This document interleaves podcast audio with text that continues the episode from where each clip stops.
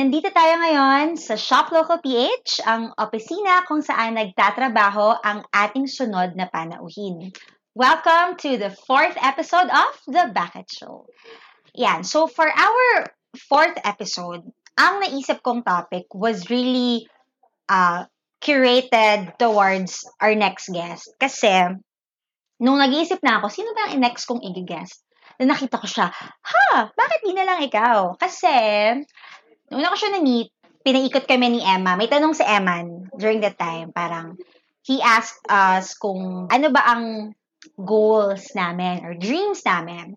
So, parang every one of us has answered. And then siya, nung siya na yung sasagot, he was so certain of his answers. As in, like, in one breath, nasabi niya lahat ng dreams. And I was so impressed and I was so inspired. And from there, I knew this person was really something and was really inspiring and very talented. Samahan niyo akong i-welcome ang ating sunod na guest. He is the founder of Titik Poetry, which is an art collective. Let's all welcome Ver Santos. Yay! Ver, thank Hello, you. hello. Thank you for joining me Eh, today. Salamat din sa ano sa invitation. Of course. Sinabi ko naman sa intro, 'di ba? How I'm inspired by you. And I want of course our viewers then to uh, know your story, 'di ba? Yeah. Okay, sige, diretso na tayo sa tanong natin. So, Ver, bakit ka hindi sumuko or bakit hindi ka sumusuko sa pagtupad ng iyong mga pangarap? Ayan, ah, ayan. Ah, napakagandang tanong na yan kasi nung una mo binigay sa akin yan, ah, lagi ko rin siyang iniisip ah, pag nag, naglalakad ako o nagbabike ako o kung ano man, kung saan ako pupunta. Lagi kong iniisip, o ano, sa dami ng pwedeng dahilan para huminto sa sa pagtupad sa mga pangarap, bakit hindi ko siya laging pinipili? At dito ko hinugot yon sa, sa slogan na to, yan. Mm. Yung naniniwala sa kakayahan ng pangarap. At ito rin yung tinuturo ko sa mga sa mga nakikinig sa akin, sa mga sa mga kasamahan ko na lagi lagi lang tayong maniniwala sa sa kakayahan nating mangarap. Hindi lang para sa atin individual, Mhm. pero para rin sa ibang mga tao. At dahil doon, nakita ko na ang daming paraan para huminto. Mhm. Pero lagi kong inisip na mas maraming paraan lagi para magpatuloy. At syempre, yun ay syempre sa sa gabay ng Diyos, sa gabay ng mga ah, aral na napulot natin sa karanasan. Ayun. Ang ganda. O, di ba Sabi ko sa'yo, inspiring siya. okay, so si Ver kasi is a, dito sa, sa Shop Local PH, he is a, our multimedia um, VP. So, Ver, ah can you tell us more? Ano-ano ba yung mga pangarap mo na yon? Kasi marami siya eh. Marami siyang pangarap. Ayan, ah, isa sa mga pangarap ko talaga sa buhay ay ang pinaka hanggang sa pagtanda, syempre magkaroon ng sariling farm. Mm, Syempre, okay. lahat naman tayo na tao, pag tinatanong mo ano gusto mo pag tumanda ka, gusto mo na lang nakaupo ka sa tumba-tumba, Yes. naka, na, nakatingin sa isang malawak na kapatagan kasama ng mga hayop at Mhm. tinitingnan yung paglubog ng araw. Mhm. Ganun, ganun ko rin siya naiisip. Kaya lagi siyang kasama sa plano ko na magkaroon ng, kahit hindi yung malaking, kahit hindi hektarya ng lupa, pero meron kang sa pagtanda na lupa na sa'yo, naka, sa'yo talaga, ah, mailalagay mo kung anong gusto mo, maitatanim mo kung anong halaman ang gusto mo. Mhm. At yun yung pinakamalaking pangarap para sa akin. Pero sa ngayon, sa sa lifetime ko ngayon, sa, sa nalalapit na Oo. future. ah, ang, ang goal ko talaga ay magkaroon ng ano, makapagpatayo o makapaglagay ng mga community libraries sa iba't ibang provinces sa buong mhm. Pilipinas. At ah, we're starting na. We're doing it na. At sobrang fulfilling siya kasi kagaya ng ibang klase ng kagaya ng ibang mga pangarap, at ito ay ito ay lagi nag-umpisa sa unang hakbang at kung naisip ko lang siya at hindi ko siya ginawa, ah, siguro hindi rin kami magpapatuloy sa bagay na ginagawa natin. Pero maliban pa doon, na maabot yung mga community libraries, la- lagi akong ano eh, m- doon sa pinakamalaking pangarap ko hanggang sa pinakamaliit. Kasi pagkatapos ng mga libraries na gusto namin i ano, Mhm. na, na, na mailagay, mga tulong sa community, ito Mhm. man ay literacy or ito man ay for health or for peace. Ah, gusto ko rin tulungan yung mga nasa paligid ko, yung mga kasama ko talaga, na tuparin din yung mga yon Kasi yung pangarap na library, yung pangarap na farm, hindi lang yun dahil sa akin. Mhm. Ito ay mga pinagsama-samang pangarap din ng mga kasama ko. Mhm. Kasi yun ang pinakamagandang paraan para mangarap kapag may kasama ka. Correct. So, bakit library? Why do you wanna put up a community library? Ah, w- wala naman akong masishare na significant past na ah, kasi dati naghahanap ako ng ano ng, Oo, wala yeah. wala walang something na ganun pero Mhm. na-discover ko siya dahil sa nag-start kami sa Titik Poetry which is an art collective uh focusly on ano sa spoken word Mhm. ah nakita namin yung importance ng ano yung pagsasalita, pagpe-perform Mhm. at ang pinakamalapit sa amin ay yung ah, yung literacy, yung education para sa Mhm. mga kabataan kasi kapag nagpe-perform kami o nagko-conduct kami ng mga workshops, we teach. Mhm. At yun yung pinaka eh, yun yung pinakamalapit sa puso namin na magturo sa mga tao, sa kabataan, sa iba't ibang edad. Ito Mhm. man ay matanda o ito man ay sobrang bata. At nakita namin na sa susunod na mga panahon dahil sa na, na-project ko kasi na hindi na mag-uusap-usap ang mga tao. I mean, na- nangyayari na siya ngayon. Mhm. Because of Oh, internet. dahil sa internet. Pero itong mga kapira, itong mga piraso ng pahina na galing sa mga libro, ito yung mga ito yung wala yung ibang tao na nasa mala na hindi abot ng internet. Mhm. Pero hindi natin hindi natin sinasabi na hindi sila maaabot. Malamang sa malamang maaabot din sila, pero kailangan nating i-preserve itong mga itong mga libro na to kasi ito rin ay syempre parte ng kasaysayan nang galing sa isang puno, nang galing sa sa mga pinaka-importanteng bagay na gawa ng Diyos na pinroduce natin, may, may laman na kaalaman. Mhm. At para sa akin, kung bakit kung bakit yung community libraries hindi lang sa ano, hindi lang para makapagbigay ng opportunity sa mga kabataan na matuto, Mhm. kundi para rin makapag-conduct din kami sa kanila ng mga bagay na, na ma-discover nila yung yung purpose nila sa pamamagitan ng ng pagbabasa, ah, matutuhan yung mga na, alam naming art at mai-share namin sa kanila. Mhm. At para sa akin yun yung kung bakit namin yun gustong mangyari. Ang ganda. For me, parang, parang sobrang brave mo for pursuing that kind of, uh, you know, dream. Kasi parang sabi mo nga, hindi mo siya magagawa na mag-isa ka lang. But then, you were the you are the founder of Titik Poetry na nag-organize itong mga community libraries and all. So, uh, how did you find the strength to, you know, start this Titik Poetry and then pull in people who share the same uh, vision as you? Kasi ganito, ah, yung po- Titik Poetry talaga, nag-start lang siya as an art collective. Aha. Tapos, dahil lahat ng bagay na sumisikat, alam kong ba malalaos din. Mhm. Kung nag kung na, nakapasok kami sa eksena at naging isa kami sa mga pinakakilalang grupo sa sa community namin. At alam kong matatapos na yung era ng ng kasikatan ng spoken word, mababawasan yung gigs, mawawala ng mga invites. Mhm, mhm. Kailangan ko mag-isip ng isang mas malaking dahilan ba't kami nagpe-perform. Kasi kapag hindi ako nag-isip ng mas malaking dahilan ba't namin to ginagawa, isa-isa kaming malalagas. Mhm. Kaya iningatan ko yung mga kasama ko, yung mga agrupo ko na hindi lang tayo nagpe-perform kasi binabayaran tayo. Mhm. Hindi tayo nagpe-perform kasi gusto natin yung palakpak ng mga tao, gusto Mhm. natin madami tayong like sa social media, hindi. Mhm. Ba't natin to ginagawa? Kasi meron tayong mas malaking dahilan. Panoorin man tayo ng iba o hindi. Kung bakit tayo tumutungtong sa stage at bakit tayo nagpe-perform ay dahil sa pangarap nating makabuo ng library para sa mga taong naniniwala sa atin.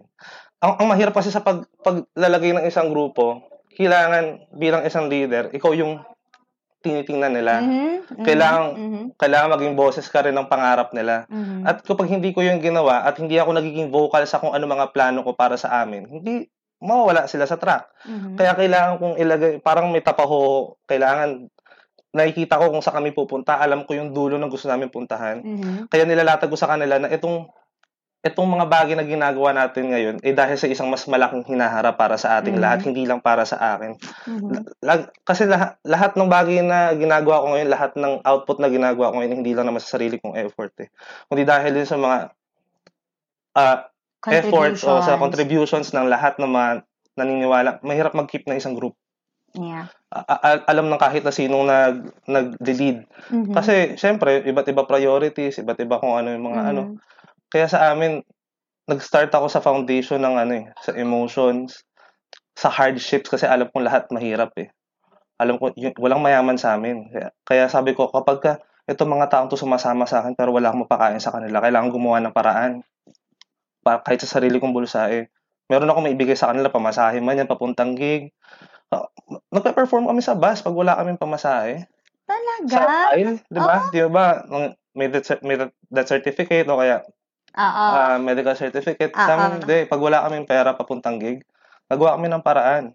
doon sa sa, sa bus, doon kami nagpe-perform sa mga terminal, sa, ilagay mo ako sa kahit na saang lugar, kaya ko, kaya ko mag-perform. Ga, ganun, ganun ko rin pinapakita sa kanila na wala tayong pera ngayon. Wa, Mm. wala lang tayong pera ngayon. Ngayon Mhm. lang. Mhm. Pero meron tayong talent na pwede nating gawing pera. Mhm. Punta tayo sa ano, punta tayo sa sa, sa kahit saan, tula ka. Mhm. Maglagay ka lang ng something dyan na ano, maghuhulugan nila. May maghuhulog dyan. Kasi impressive yung ginagawa mo, talent yung binibenta mo sa mga tao. Mhm. They will give, they will support. Mhm. At at dahil doon sa mga akala lang ng ibang tao yung mga ganong experiences wala lang hindi. It adds up. Sa tuwing nahihirapan sila, aalalahanin nila yung araw na kasama nila ako na ginagawa namin. Oh my God, I'm crying. I'm sorry. Hala, naiyak na rin ako. Stop. Oh my God. sorry, sorry. Kasi kasi kaya kapag ka nag-community outreach kami, ka- kahit kahit salat kami, kahit wala kami, Oh my God, ano ba yan, Kuya Bana? Gusto ko na sa perfect na umiyak. Akong prepared. Ayun. Wala, umiyak Ayun, na siya. ah, Hindi ko po siya pinaiyak. Ano lang ako, pagkadating talaga sa mga taong naniniwala sa akin, talagang ma- malambot yung puso. Kasi Correct. mahirap magpa ma- mahirap mag ano mag-akay ng tao na maniniwala sa iyo hanggang sa mga pinakamahihirap na sitwasyon. Kaya Mhm. kapag ka merong ano pag kasi kagaya ng kahit walang wala kami kahit salat kami sa ano gusto namin magbigay sa tao, gusto namin yung efforts namin, yung manpower namin. Kaya kahit wala kaming ano, kahit wala kaming funds, nag nag ano, nag-crowdsource lang kami kahit yung kakaunti, ibibigay pa rin namin sa ibang tao. Ga, ga, ganun, ganun kami na mold. Kaya minsan nagtatanong yung mga kasama ko, ba't ganun? Parang ang dami naman natin ginagawa. Parang napaka mabuti naman tong lahat ng bagay na ginagawa natin. Bakit? Ba't yan hindi, ba't yan hindi ibigay sa atin ng Panginoon yung mga bagay na kailangan natin para mas mapadali itong pagtulong natin? Mhm. Wala kaming kotse, wala kaming, wala kaming extra pera. Lahat ng meron kami, galing lang sa ambaga ng mga tao sa paligid. Ayun nga. eh. So, bakit? Bakit nga na parang, what keeps you going na, kasi ah, si Ver kasi, he also has his own vlog. So, uh, Verlin Santos. Uh, and yun nga, as you can see, he's a spoken word artist and he's a motivational speaker. So, may isa siyang vlog na episode na parang, mapapaka ang title is, Mapapakain ka ba ng passion mo? That was his um episode. So, I'll give I'll give the uh, question to you again now to share to them na. So, yun nga eh, parang you're so selfless. Parang yun nga, walang-wala ka na and yet you give your all. So, how about you? How about your own desires, your own wants and needs? Paano mo na maa-address Yung yun? mga yung mga sarili kong ano, y- yun na yun eh, hindi yung kagustuhan ko ay para sa Mhm. ibang tao at, at kasi kung merong mas mataas na klase ng pangarap, hindi ito yung pangarap na para lang sa atin. Ang Mhm. pinakamataas na klase ng pangarap, yung ka- kaya nating mangarap din para sa ibang tao. Mhm. Kasi may iba na hindi eh. Pero baka tayo kaya natin para sa kanila at tayo mag-provide para sa... Hindi natin sila tinuturuan na wag, na wag. Pero pwede natin silang i-inspire, i-motivate na kung kaya namin mangarap para sa inyo, baka kung kayo makaalawan, baka mangarap din kayo para sa iba. Chain of uh, chain of reaction. At at yun, kagaya nung sa isang halimbawa, tagal kong hinanap yung sagot na yun kung paano kapag di ka kayang pakainin ng passion mo. Kasi para sa, sa para sa akin na isang performer, minsan di ako binabayaran sa gig. Kasi Mhm. charity, pag papunta pa masahe, wala pa. Mhm. Pero gagawin mo pa rin kasi Mhm. gusto mo eh, passion mo eh. Mhm. Ang ang ang hindi lang ang hindi lang siguro naisip ng iba. Pag sabi kasi passion, dapat masakit 'yun sa atin. Dapat nga ba masakit? Dapat dapat naranasan mo kung paano masaktan kapag kabit-bit mo yung passion mo. Kasi mahirap ilaban ng passion sa Oo. pana sa ganitong klase ng panahon. Mhm. Maraming mas importanteng bagay na ipapakilala na, napakaraming mas importanteng bagay ang ipapakilala sa iyo ng society. At Mhm. doon malilimutan mo na mamatay na ako ng passion. Oo. Kaya, nung hinahanap ko yung sagot na yun, doon ko lang naunawaan, ah, okay. Pag hindi ka kayang pakainin ng passion mo, reality speaking, kailangan mo magtrabaho. Mhm. Kaya ginagawa ko pa rin. Mhm. Pero hindi ako lumalabas dun sa hindi sa hindi interest ng hindi ko interest. Kaya kung ganito, magtatrabaho ako sa isang company, sa multimedia, Correct. ano ako. Saka hindi pa siya natutulog. Totoo po yan. Nag-work siya, tapos on the side, he does his passion project. So, ganun siya ka-passionate talaga na Ayun. tao. At doon ko na at doon ko nakikita yung ano yung purpose ko ang mag-serve sa ibang tao. Kung lagi akong tinatanong ng ibang tao hanggang kailan ko to gagawin, gagawin Mhm. ko to hangga't kaya kong sabihin at kaya kong ikilos. Mm.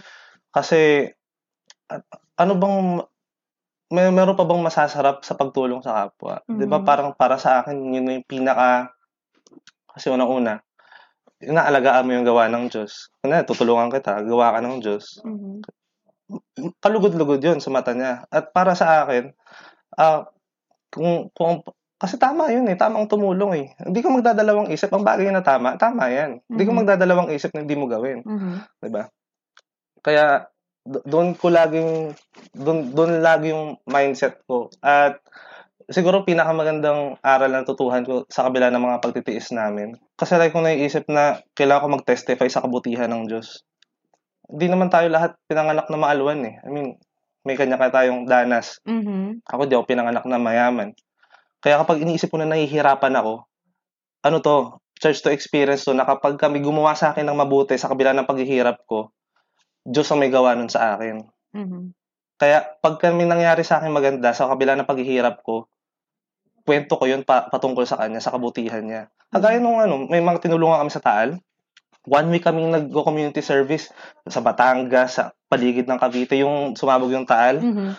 kung saan saan kami nagpupunta, mag-abot ng mga tulong sa mga ano sa mga nasalanta. Ang ginagawa namin, hindi lang kami nagdo-donate at naglalapag ng mga goods. Mhm.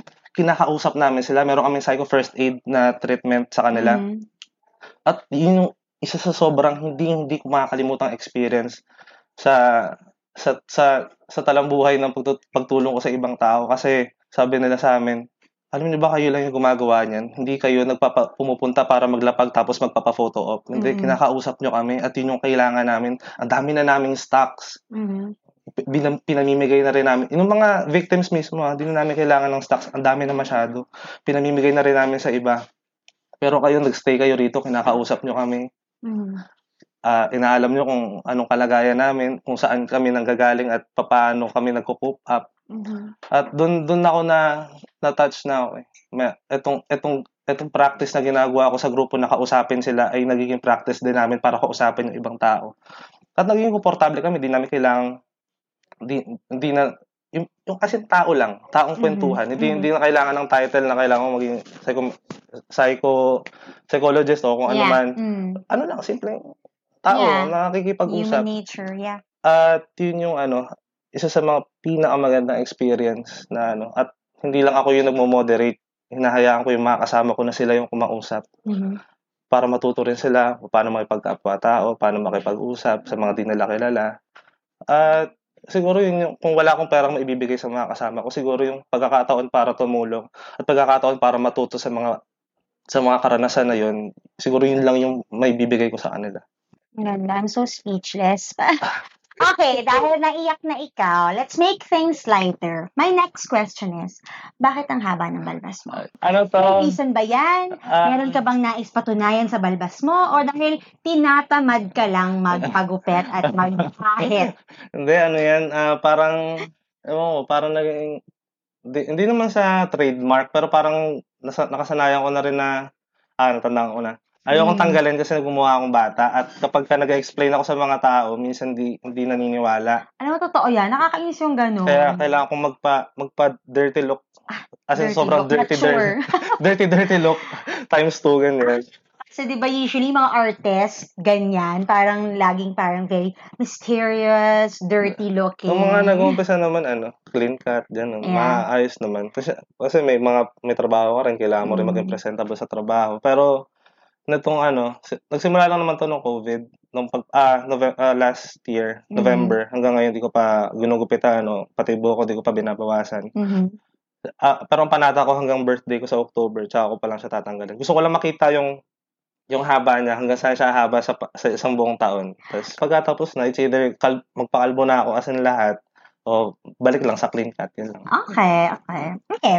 Siguro, uh, my next question is, nagkaroon ka ba ng pagkakataon na gusto mo nang sumuko? Ang daming beses. Mhm. Kaso para sa isang tao na may mga tao naniniwala sa mga sinasabi mo, parang hindi ka dapat ma-depress. Parang may ganun, parang Mhm. minsan naisip ko, iniyak, iniyak ko yun sa Diyos. Mhm. Isa sa mga pinakamalaking event namin, yung parang TEDx event namin, Ah. yung, yung tinatawag namin Sigya Conference. Mhm. Di ko na kaya. Sabi ko, pa nag-flop tong event na to, di ko alam kung saan ko huhugutin yung lakas pa para magpatuloy. Bakit, bakit siya mag-flop, if ever? Kasi, ilalabas namin siya ng Cavite, di namin comfort zone. Mm, okay. Tapos, mahal yung ticket. Sa hotel Mhm. pa gaganapin. Mhm. Kapag kaunti lang yung dumating at di kami nakaipon ng pera, na nahiya ako sa mga kasama ko. Mhm. Kasi di, di, na, di naging successful. Nakakaya sa mga speakers, nakakaya sa mga taong naniniwala. Mhm. Kapag nag-flop siya, kaya kasama ko yung mga grupo ko, hindi na ako natulog nun. Binibilang ko yung huli kong pera. Kasi wala na talaga eh. Mhm. Kasi ready na akong ano, re- ready akong isiro tong araw na to.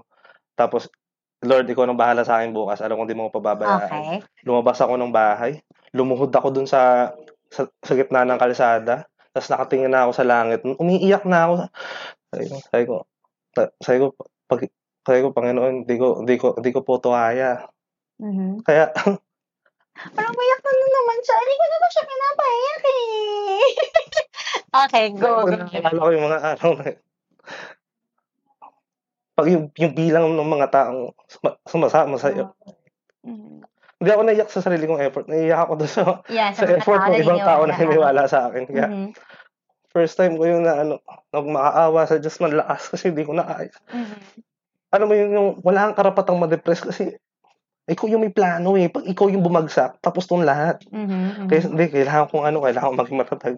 Mhm. Kaya di ko pinapakita sa mga grupo ko na umiyak na ako, ganyan. Mhm. Tapos, nun, sobrang saklap, as in, pero sobrang nakakatawa. Di, araw, araw na ng event, Mhm. Aha. nag-cancel yung mga guests. Konti lang yung dumating. Okay. Nag-cancel? Ba't ka nag-cancel? Malayo kasi. Okay, okay, okay. Nag-cancel, onti lang yung dumating, yung iba, di nagbayad. Pero, yung Dahil iba, yung iba, ah, pasok na lang kayo, kahit wala kayong pambayad, okay lang. Panoorin nyo lang to. Mhm. Um, may iba, syempre, may iba na hindi nag-function fully. Mhm. Yung iba, late dumating. Mhm. Kasi, sabi ko, So, la, parang, Lord, sabi ko, ano sabi ko, to? "Gal- sabi ko, gal- ang ang husay mo talaga, Panginoon, sabi ko.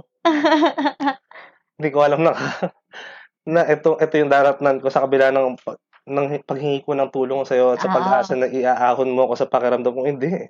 Oo. Nalugmok ako nung ano na yun. Nung, nung araw na yun. Oo. Pero sobrang saglit lang. Pero nung unawa ako kung bakit nag-cancel yung mga ano, onti na lang kami. Nakita ko kung sino lang sila. Yung mga tao yun. Tapos nung closing remarks na, nagsalita na ako. Sabi ko, halos break even lang yung event. Salamat po sa pagpunta ninyo. Mhm. Pero ipapangako ko po na ako po yung una magkuhukay sa lupa na pagtatayuan ng library. Mhm. Gusto ko ako yung magbubungkal. Gusto ko pawis ko yung yung ibang didilig ko doon. Gusto ko Mhm. ako yung maglalagay ng hollow blocks. Magsisimento lahat. Mhm. Gusto ko, gusto ko ako, ipapangako ko po sa inyo na matutupad po to. Nakakatawa. Ano ba naman to sa... Ano talaga ako pagdating talaga sa pangarap, ma, ano, o ma, But, you know, but thank you for, you know, being this vulnerable. I mean, it's so hard kaya to be vulnerable. Tapos ito, are you okay? I'm gonna show this to everyone.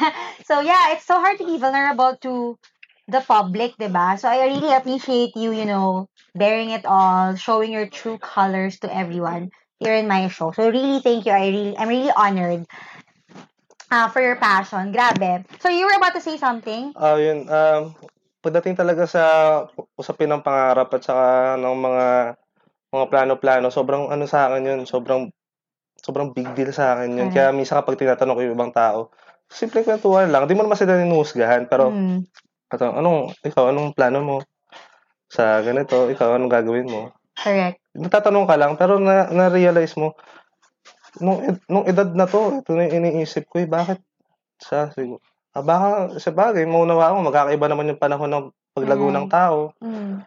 Pero, malaking, kapag ka nakakarinig ako ng ganun, sobrang malaking bagay yun. Kasi sa, sa mga tao may pangarap din ako umuhugot ng pangarap ko. Mhm. Sa mga, sa mga success stories, Correct. sa mga, sa mga hardships ng ibang tao. Correct. At doon ko mas napapatunayan na okay, itong mga nangyayari sa akin, ah, normal lang din pala kasi napagdaanan na rin ng iba eh. Kaya ah, kapag isang hindi ko makakalimutan yung salita na yun. Ang sabi ni ni LJ, isang ano, isang script, isang writer, playwright. Mhm. Ang pangarap ay isang pinaiksing salita sa panghinaharap. Ah, ang ganda. Kaya laging kapag sinabi mo pangarap, ano siya, sa Sa future. future talaga. sa panghinaharap. Kumbaga, hindi mo siya agad-agad makukuha. Ayun, ah, yan, isang sobrang sobrang ganda ng ano na yan. Lagi kong lagi kong iniisip yan na kapag ka yung pangarap, merong timeline. May panahon na kung saan mo lang siya itatanim, may panahon ng pagdidilig, ng pag-aalaga hanggang sa Mhm. hindi ka hindi siya hindi siya taken for hindi siya hiniling mo ngayon at bukas ay matutupad. Mhm. Wish yun. Mhm. Hindi siya hindi siya pangarap. Pagka Okay. pangarap, Ah, difference matagal, matagal na matagal na proseso. Yeah. Hanggat hanggat hindi mo iniiyakan yung pangarap mo, hindi yan mamumunga. Mhm. Y- yung luha natin, ang daming metaphor na binigay sa atin ng Panginoon para maunawaan yung Mhm. kung gaano agad yung buhay natin, iyakan natin yung pangarap natin, Mhm. basain natin yung lupa kung saan natin tinanim yung mga buto ng pang- pangarap natin para sa araw ng pag Mhm. sa araw ng pamumunga, sa araw ng paglago. Ma- mas lalo natin siyang ma-appreciate. Kumbaga nga eh, kailan ba mas masarap uminom ng malamig na tubig kapag sobrang uhaw? Kailan ba Yes. masarap magpahinga kapag sobrang pagod? Ang ganda. Kaya yung- nga. Kaya yung extremes ng buhay natin na kapag ka sobrang said na tayo, alam natin na mayroong mas masarap na pagkakataon sa winning season natin na Yeah. na lahat ng ito ay magbubunga rin sa pinakamasarap na paraan kung sa kung paano natin to sinis do sa pinakamahirap na situation. At yun lagi kong yun yung mindset ko kung ba't Every time na you're sh- uh, shown a problem, no? oo. Kaya ah, ito ano lang yan. Samantala lang yan. Mm. May, meron tong mas masarap na na bukas para sa akin. At doon ako la tsaka lagi yung looking forward sa sa ganung mga scenarios. Mhm. At yun, doon, doon ko mas na-appreciate yung buhay na pinaram sa atin ng Panginoon. I mean, nung pinanganak tayo, di ka naman nagkaroon ng choice kung gusto mo maging mayaman o maging Oo, mahirap. eh. oh, of course. Di mo rin di mo rin pinili kung gusto mo maging babae o lalaki. Mhm. Ibig sabihin Diyos yung may gusto noon kung ba't ka naging ganyan. Mhm. Kaya kaya nung tayo na may kakayahang pumili at magdesisyon para sa atin, babalik din tayo sa kung ano ba yung mabuti para sa atin, ano ba yung maganda, at Mhm. ano ba yung makakatulong sa sa buhay natin. Mhm. At ayun, doon lagi ako bumabalik, doon sa mindset na yun. Kaya kapag kapag may sobrang hirap, mas na-appreciate ko siya. Okay, wow. I have a final question. Pero bef- bago ko yun tanungin, gusto ko lang i-share. Um, alam nyo, nung the first meeting natin, nung sa MGO, Shop Local PH, nagpaikot si Eman sa atin, nagpakilala, and tinanong tayo. When I heard everyone's names and stories, that's when I knew that I'm in the right crowd. I'm in the right, I, I, I'm with the right people at the right time. Kasi, ah, yun nga, it was after the, it was during ECQ na parang I was, I feel so lost, I don't know what to do. And then I was presented, I mean, sobrang random eh. Parang, Emma, hindi naman kami talaga nagkakausap about career or work. And then suddenly, he, he asked me. And then, these are the people I'm gonna be working with. And, totoo yung sinabi niya na parang, if you wanna be inspired, of, or if you wanna do something, you have to surround yourself with the people who share the same interests as you. And uh, I want to I want everyone to know na the reason why I'm starting the Bakit Show is also because of these people, Ver, Ver and Eman, kasi sila rin, they're doing this and they're encouraging me to do it and they've been guiding me to do it. So, here I am because of them, because they're one of the people who inspired me. And then second is, yun nga, totoo yung sinasabi niyo. I guess, the moment I heard him speak and shared about his dreams and goals, na sobrang certain niya, alam mo, so, bihira kasi ako. I mean, siguro kaya nga, surround yourself with the right people. Before, it's very, uh, often na marinig ko yung tao. Kasi parang sometimes it's too serious. Parang, ano ba siya ng seryoso, di ba? Parang sometimes you just wanna take it too lightly na parang, oh, ikaw anong dreams mo? Wala. Gusto ko lang, you know, ganyan. So parang usually ganon. Pero nung siya na yung tinanong, gulat talaga ako. Parang, huh, sobrang certain, sobrang tuloy-tuloy. I want a library, I want a farm. Alam mo yun, parang he was really certain about it. So that's when I knew na parang, ah, ibang klase tong taong to. Ibang klase tong mga harap. Okay. So let's shift it to my final question sa'yo. Kasi, naniniwala ka ba na um, pwedeng yung pang akala mong pangarap mo ay hindi pala para sa'yo? Mm. Sobrang tricky ng question. Diba? Pero, It's actually very tricky eh. okay, posible. Kagaya Mm. ng kapag ka may magulang ka na, oh, ikaw ah, kaga, ikaw, gusto ko magsiman ka. Oh, yung ganong klase ng pangarap ay hindi mo pangarap. Pangarap yun ng ibang tao para sa'yo. At, Okay. at yung percentage para mag-succeed, eh, siguro, hindi rin natin kayang sabihin, pero baka hindi siya maging masaya. Mm. Sa, sa Okay. yung journey, di maging masaya. At, ayun, kung, kung, kung, an- kung babalik lang ako doon sa tanong, kapag ka pangarap yun na sa palagay mo hindi para sa'yo, ibig sabihin hindi ikaw yung nag-isip. Hindi ikaw yung hindi hindi, hindi purong puso mo ang ang nakaramdam, hindi purong isip mo ang Ah. nakaisip. Ibig sabihin, ah tinuruan ka, eh, diniktahan ka lang, ito yung, ito yung tuparin mong pangarap, yan para Mhm. sa'yo yan. Pero hindi yan talaga sa'yo. Para sa'yo talaga, yung ikaw talaga mismo, sa naturalesa mo, sa sa pagiging raw mo, Mhm. at doon siya lumabas, yun talaga yung pangarap na para sa'yo. Doon mo lang yung matatawag na pangarap. And siguro, the failed dreams ay yung mga taong like, siguro, sinukuan talaga yung dream nila, no? Tingin mo?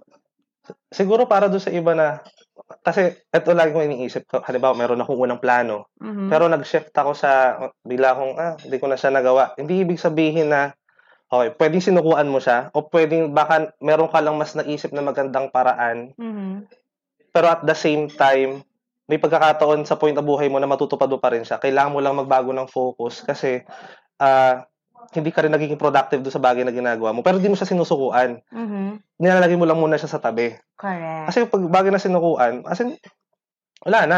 Tanggal na sa tanggal na sa listahan mo, tanggal na sa sistema mo. Ganun siya. Mhm. Okay, so um, we've reached the part where I'm gonna give you our surprise activity. Tatawa na ako.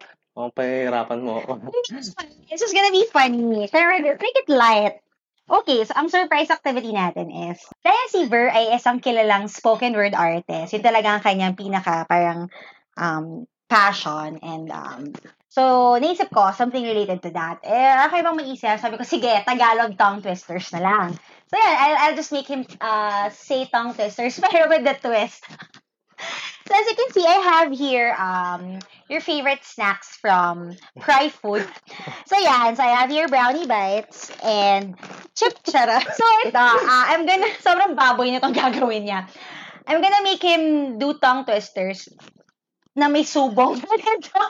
Please, so bear with us. So, bubunot ka, anong kakainin mo habang sinasabi mo yun? Habang inunguya mo yung sasabihin mo yung tongue twisters. Okay, first tongue twister. Brownie! Okay. Mukhang masarap. Oh, mukhang masarap. Okay. So, tada! So, it comes with, you know, bite-size. Ilang piraso? Each package comes with 10 pieces. O, di ba? Okay, okay. So, the first tongue twister is Okay. nakakapagpagabag... Shit. Nakakapagpabagabag kapag kinakabag ka. Hirap. Okay, so you're gonna read that. You're gonna hindi read. You're gonna well, read it in front of the camera while chewing the brownie. Go! Nakakapagpabagabag kapag nakakapagpabag nakakapagpagab Ah, naku mo yan. Nakakapagpabagabag kapag kinakabag ka. Okay, good job. Obusin mo na yan. Okay, go. Next. okay. So, first, second, ah tongue twister. Pili ka ulit kung chicharon o brownie. Sorry, um, try na namin. In the middle of our shoot, naisip na lang i-prank si Ver. Nasira yung laptop niya, kaya medyo ano pa siya. Chicharon. Chicharon. Okay, chicharon. So, look at that on. New packaging. Madali lang yan, ha? Okay, go. Kabit ko, kabit, kabit, kabit, kabit, ka, yung kanyang kabit, kabit, kabit, bahay. Yes! Perfect! Ang dali nun, ha? Okay. Let's season next. Ah, drink ka muna ng water. Kasi sobrang, ano talaga eh, very fluent talaga si Ver sa Tagalog. So, let's see how fluent he is. Okay, next. Picture ulit. Okay, go. Let's do this. Okay. One, two, three, go. Ang ang. Iba talaga siya, oh. Ver, congrats! Ang galing. Parang di nahirapan. Ay, Okay lang po siya. Ah, this is approved by the FDA and DTI. Wala po akong nilalabag na batas. Thank you so much, Ver. Problem. Thank you kay Tita Rose sa pag-provide sa akin ng brownie bites and chipcharon from Pride Food. Okay, avail nyo din to on your favorite sari-sari stores and grocery stores. Okay, so syempre, sabi mo, akala mo pagtutulain kita. Syempre, pagtutulain na rin kita. Gusto ko, yung final message mo, daan mo ah, into a spoken word poetry. Like, a few lines lang. Siguro, final message mo para sa lahat ng nangangarap, para sa lahat ng walang pangarap, para sa lahat ng gusto ng sumuko, or for everyone in general. What do you wanna tell them in a form of a spoken word poetry? And para sa mga ano, mga kapatid nating nangangarap din, yan. Ah, ito mensahe para sa inyo. Marami sa atin binibili ang pangarap sa halagang magkano ba. Samantalang iba, kapalit luha, dugo, pawis at ano pa ba, na hindi natin natitimba ang halaga. At di lahat ng presyo may halaga. Pero ano nga ba talaga? At paano susukatin ko ang bawat isang tao, may iba't ibang hangarin ko, ang bawat dasal ay binubulong natin sa hangin. Kung malalangha po ba ang dasal ko? Ano bang kaya mong gawin para sa akin? Kaya patuloy na magtanim sa piniling daan para balang araw may aanihin sa ating sakahan. Alam kong hindi biro ang paghihintay sa butong dapat alagaan kasi hindi man namumunga ang puno, di ba, kapag hindi mo na siya naging halaman. At ayun, maraming maraming salamat po. Salamat, Yen. Thank you, Ver. Thank you so much. So before we end this, uh, promote mo na your pages, Stephanie. Ayun, ayun, i-like niyo po ang aking page na Verlin Santos. Uh, Mhm. uh, ayun. Tsaka, ang mga, ang mga content po na ginagawa ko yung more inspirational. Yan. Mga about sa buhay, mga lessons ng buhay. Mhm. At tsaka, meron ako YouTube channel, yun, Verlin Santos Official. Yan, ang, nandun naman yung mga vlogs ko about sa mga tanong natin sa buhay. Kagaya din ng sa bakit niya, ganyan. Mhm. Sasagutin din natin yung mga ang mga mga iba pa nating ah, mga tanong sa buhay. At ayun, like yung Titik Poetry na page, Project Sigiana page, yun. At ayun, ayun lang naman. Ah ayun, Shop Local PH yan.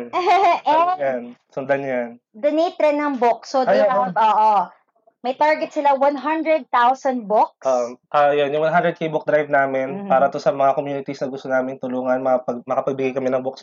Kung meron kayong mga libro na di na ginagamit, ah, ibigay nyo na lang sa amin, ah, ipadala nyo sa amin para merong mas makinabang na mga Mhm. tao. Ah, tayo po.